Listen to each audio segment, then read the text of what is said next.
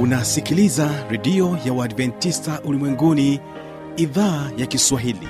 Sauti ya matumaini kwa watu wote. Nikapandana ya makelele yesu yuaja tena. Ipaza sauti himba sana. Yesu yuaja tena. Anakuja anakuja yesu yuaja tena. Hii ni sauti ya matumaini kwa watu wote. Inayokujia kupitia redio ya uadventista ulimwenguni awr toka kila kona ya dunia tunasikia vita njaa maafa.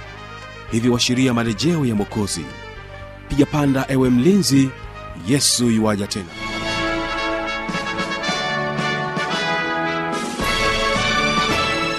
hujambo na karibu msikilizaji wa redio adventista ulimwenguni awr inayokutangazia kupitia masafa mafupi ya mita bendi 25 kumbuka unatupata pia kupitia morning star fm na kwa mtandao wetu wa www org. Jina langu ni kibaga mwaipaja na hii ni awr siku hii yalao mpendo msikilizaji ni kukaribishe kuweza kuwategea sikio waimbaji wa simiri na singers kutokea kule dar es salaam wanakwambia maisha ya ujana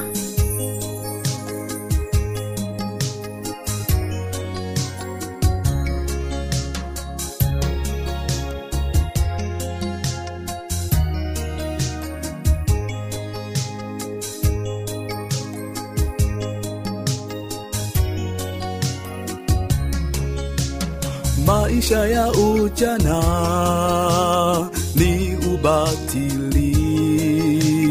Tena na mambo yake ni kama moshi. Tena yanatoweka kwa haraka sana bila hata kujua. Ni fumbo kwa wengi maisha ya ujana ni ubatili. Tena na mambo yake ni kama moshi. Tena yanatoweka kwa haraka sana hata kujua ni fumbo kwa wengi.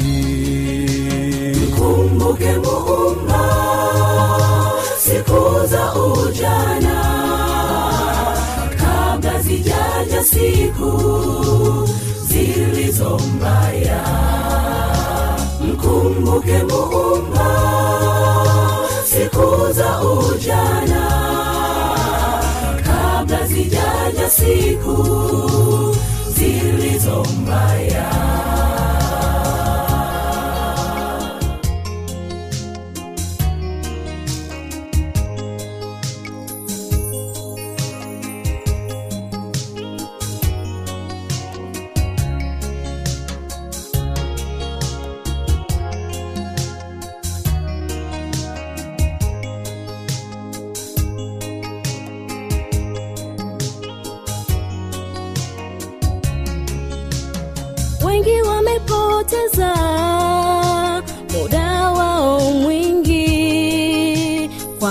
anasa za dunia ulevi uzinzi pia uasherati ndizo kazi zao bila hata kujua yote yatapita.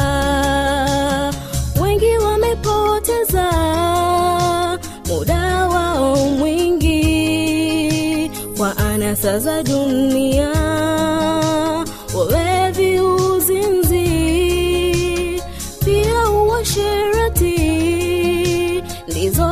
kazi zao bila hata kujua yote yatapita.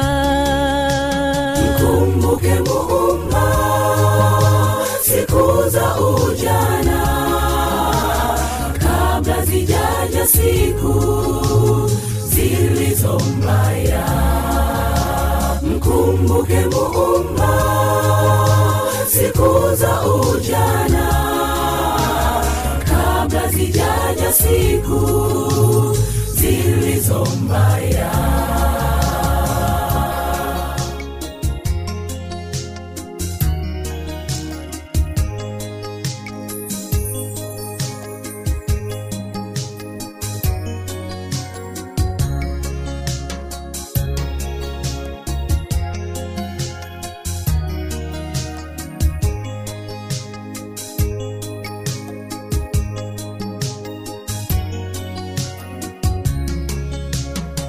mimi nimeamua ujana wangu. Nitumike kwa yesu siku zangu zote. Maana natambua muda si mrefu. Mazuri ya dunia yatatoweka. Mimi nimeamua ujana wangu. Nitumike kwa yesu siku zangu zote. Maana natambua muda si mrefu. Mazuri ya dunia yatatoweka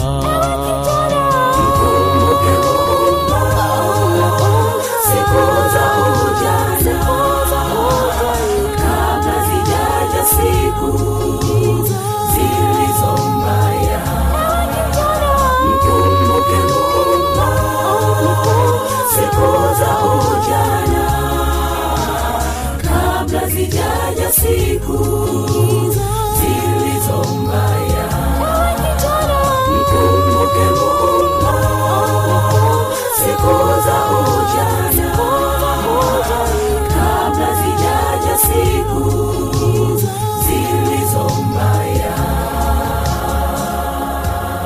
sana waimbaji kwa ajili ya wimbo huo mzuri ambao unatupatia nafasi ya kuweza kuingia moja kwa moja katika kipindi hiki cha vijana na maisha. Na hii leo tutakuwa naye mchungaji david makoe ambaye yeye ana mada inayosema usiwe na haraka unapochumbia. Ni kusii uweze kumtegea sikio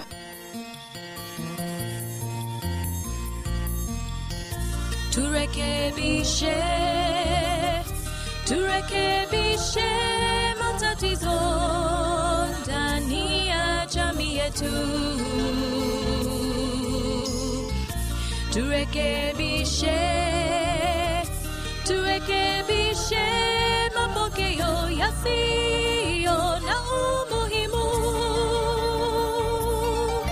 Usiwe na haraka.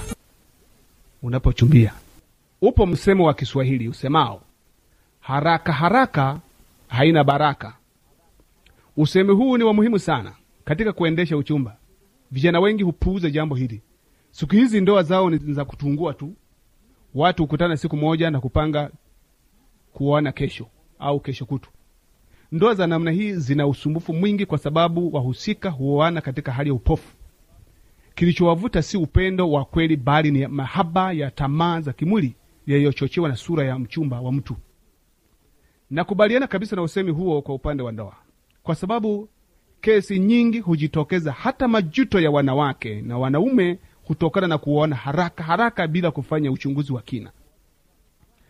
Naweza kusema usemi wangu binafsi kuwa funga ndoa haraka vunja haraka. Uchumba ulioendeshwa haraka haraka una mwelekeo mkubwa zaidi wa kuvunjika kwa, kwa ndoa na kusababisha shida. Naikumbuka ndoa moja iliyopelekwa haraka mno ilileta zogo baada ya ndoa hiyo kufungwa ilibainika kuwa mke alikuwa na mimba tayari ya miezi mitatu na ni ya mtu mwingine. Ilipobainika hivyo ilileta vurugu si kwao tu bali kwa wazazi na kanisa zima. Watu wengi wameonywa kuendesha uchumba haraka haraka. Kuna ndugu mmoja anaitwa harold sherok katika mwaka 1951 alisema alisema hivi njia ya hekima kwa urafiki kuuendesha ni kufanya kwa namna ambayo haiendelei haraka mno. Kungekuwa na nafasi ya kufikiri kikamilifu na muda mzuri wa kutosha. Hii ni katika kitabu chake alichokiandika uh, on becoming a woman ukurasa wa sitini na nne.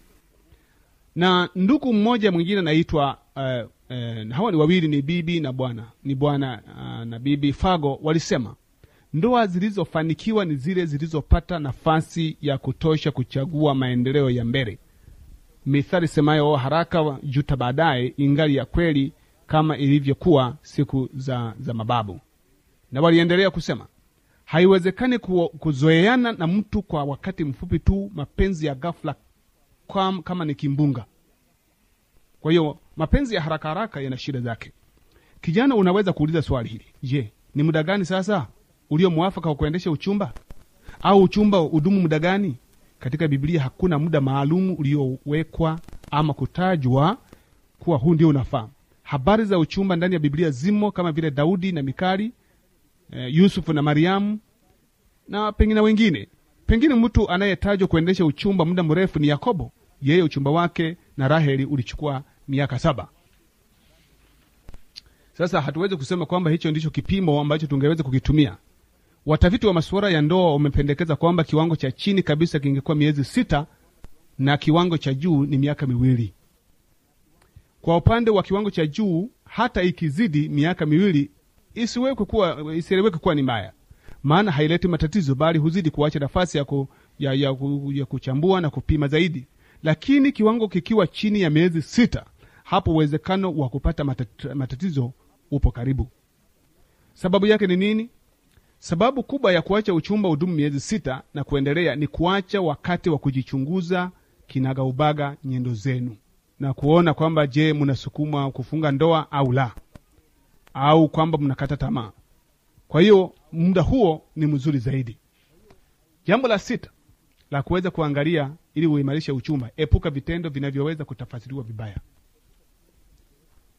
ndugu msikilizaji mtu akiona simba amelala pamoja na mbuzi naye mbuzi huyo amelala tafsiri ya kwanza itakayomwingiza mtu huyo ni kuwa simba ameua mbuzi. Kulala kwa simba kutatafasiriwa kama shibe baada ya kumula mbuzi na kumbakiza. Akitokea mtu aseme kuwa mbuzi na simba wote ni wazima na ni marafiki hataeleweka. Kwa nini? Kwa sababu kwa asili simba ni mla mbuzi kwa hiyo utaona kuwa kitendo cha mbuzi kukaa pamoja na simba kimetafasiriwa katika hali ya uadui. Ndivyo ilivyo kwa wachumba. Vipo vitendo ambavyo utake usitake vitatafasiriwa.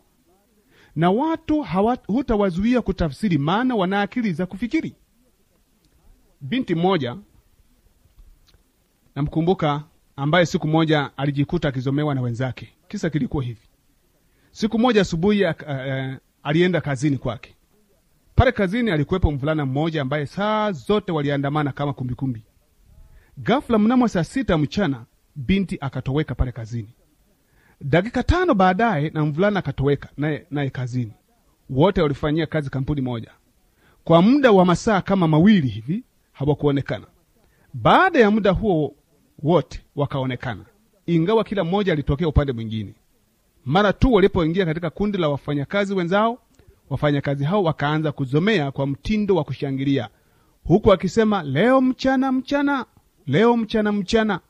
Wengine waliokuwa watu wazima walimwita binti na kuanza kumkemea.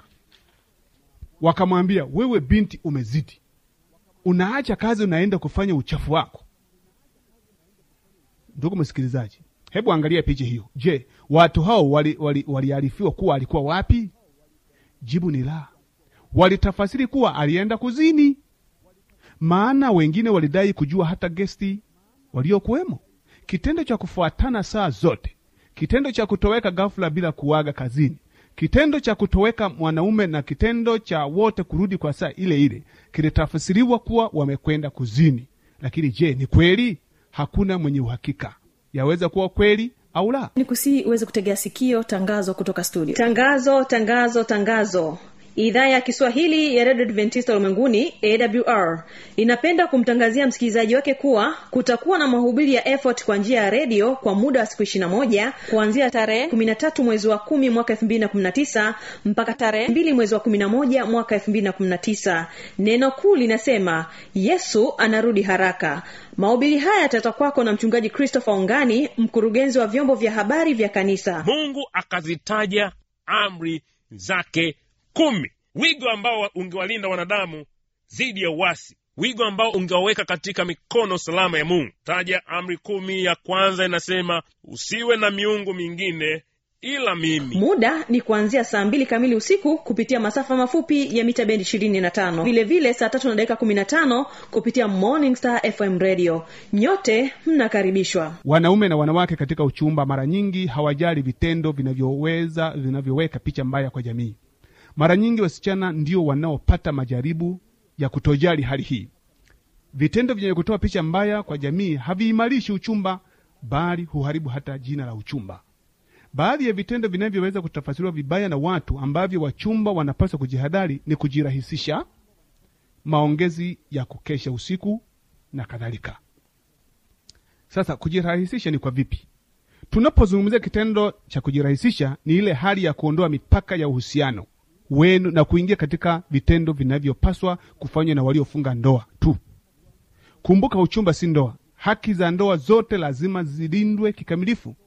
Mara nyingi wasichana ndiyo chanzo cha kuvuka mipaka inayolinda ndoa kwa njia ya kujirahisisha.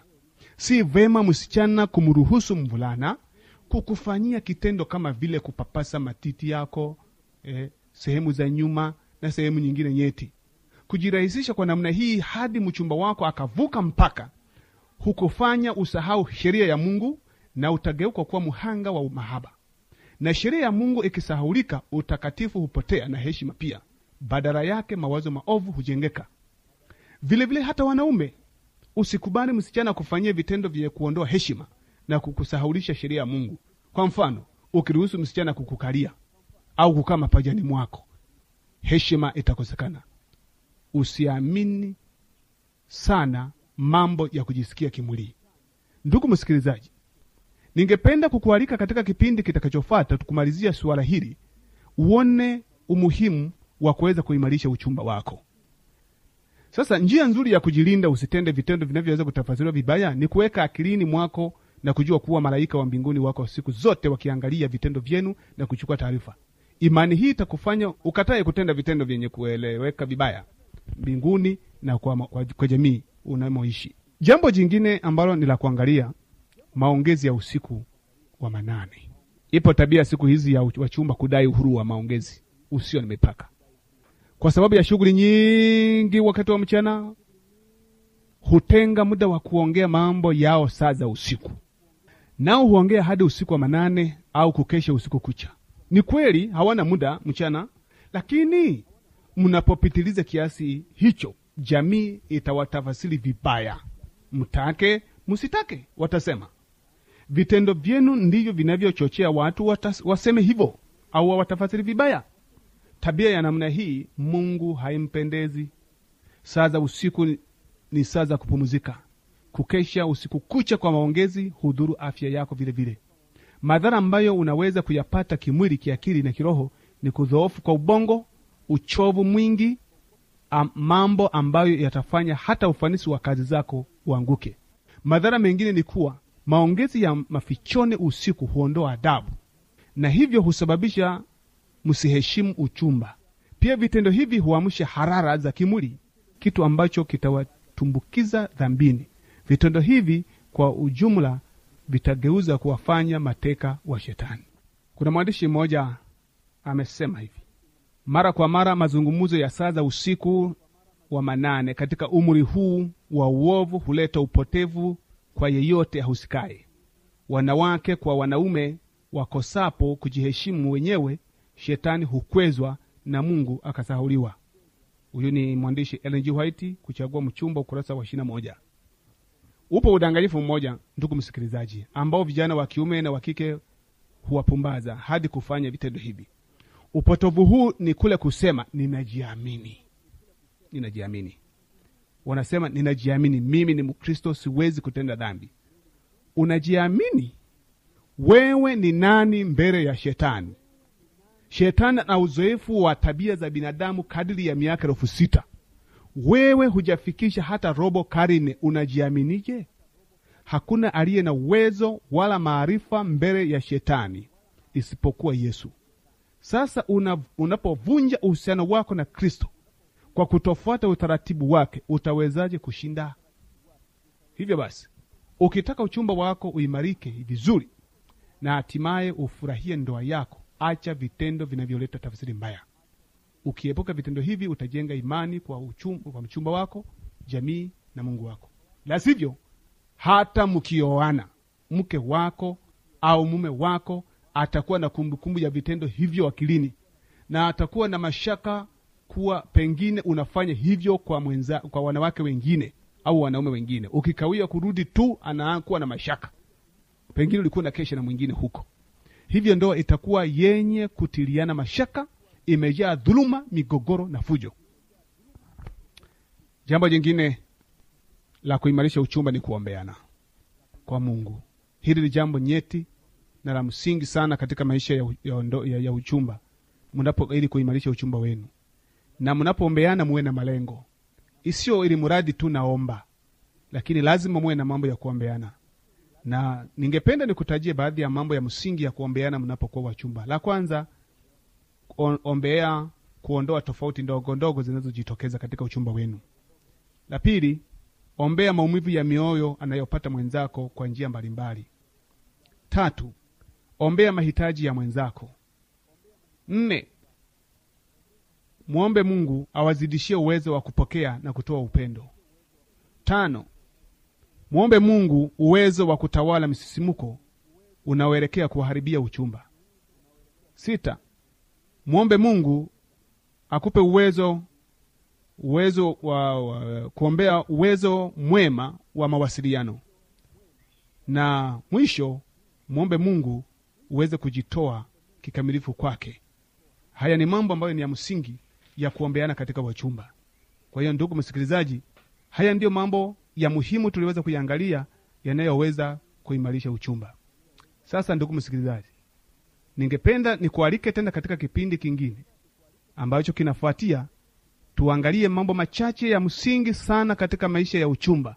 Mchumba umepata umeanza kuimarisha lakini kuna mambo ya msingi unayopaswa kuweza kuyaangalia. Kuna mambo ambayo inabidi mkubaliane kabla ya ndoa na kuna mambo ambayo inabidi muyapange kabla ya kufunga ndoa. Haya naweza nikasema kuyaweka katika kundi moja kwamba matayarisho kwa ajili ya ndoa. Kijana ajiandae vipi katika ndoa yako ndoa yake? Aandae nini? Na mambo gani wakubaliane kabla ya kufunga ndoa? Ili kwamba wasije wakaanza kuyafanya yaliyopaswa kufanya wakati wa uchumba ninakualika katika kipindi kinachofuata. Tutaweza kuyataja mambo hayo. Hebu uweze kuwa tayari kwa kukaa kando ya redio yako ili uweze kusikiliza mambo haya. Ni vipindi vya muhimu na ikiwezekana alika marafiki zako na hata wazazi wako we uweze kualika mkae karibu ili mambo haya muweze kuyasikia. Na mungu ataweza kuwabariki katika jina la yesu. Amen.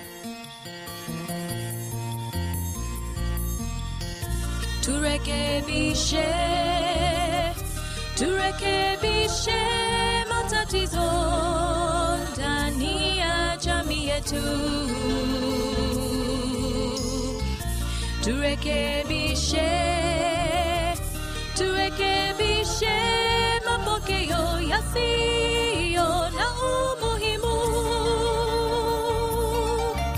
asante sana msikilizaji kwa kuwa pamoja nami katika kipindi hiki cha vijana na maisha. Nikukaribishe uweze kutuambia kama utakuwa na maswali maoni au changamoto basi anwani hii hapa.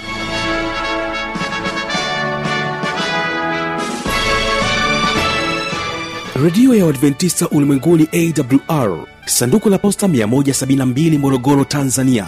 Anwani ya barua pepe ni kiswahili at awrrg namba ya mawasiliano simu ya kiganjani 745 184882 ukiwa nje ya tanzania kumbuka kuanza na namba kiunganishi alama ya kujumlisha 255 unaweza kutoa maoni yako kwa njia ya facebook kwa jina la awr tanzania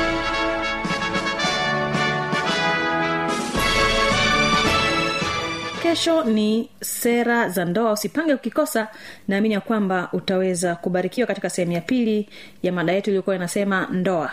Kumbuka ulikuwa nami mtangazaji wako kibaga mwaipaja na hii ni awr msikilizaji wategesikio waimbaji wa kwaya same kutokea kule kilimanjaro wanakwambia naitazamia asubuhi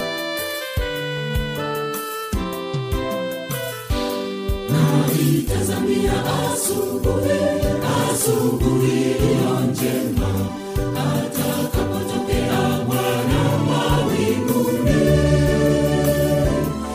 Asubuhi ya utukufu, watakatifu twaingojea. Je, ndugu, utakuwepo asubuhi? Na itazamia asubuhi, asubuhi iliyo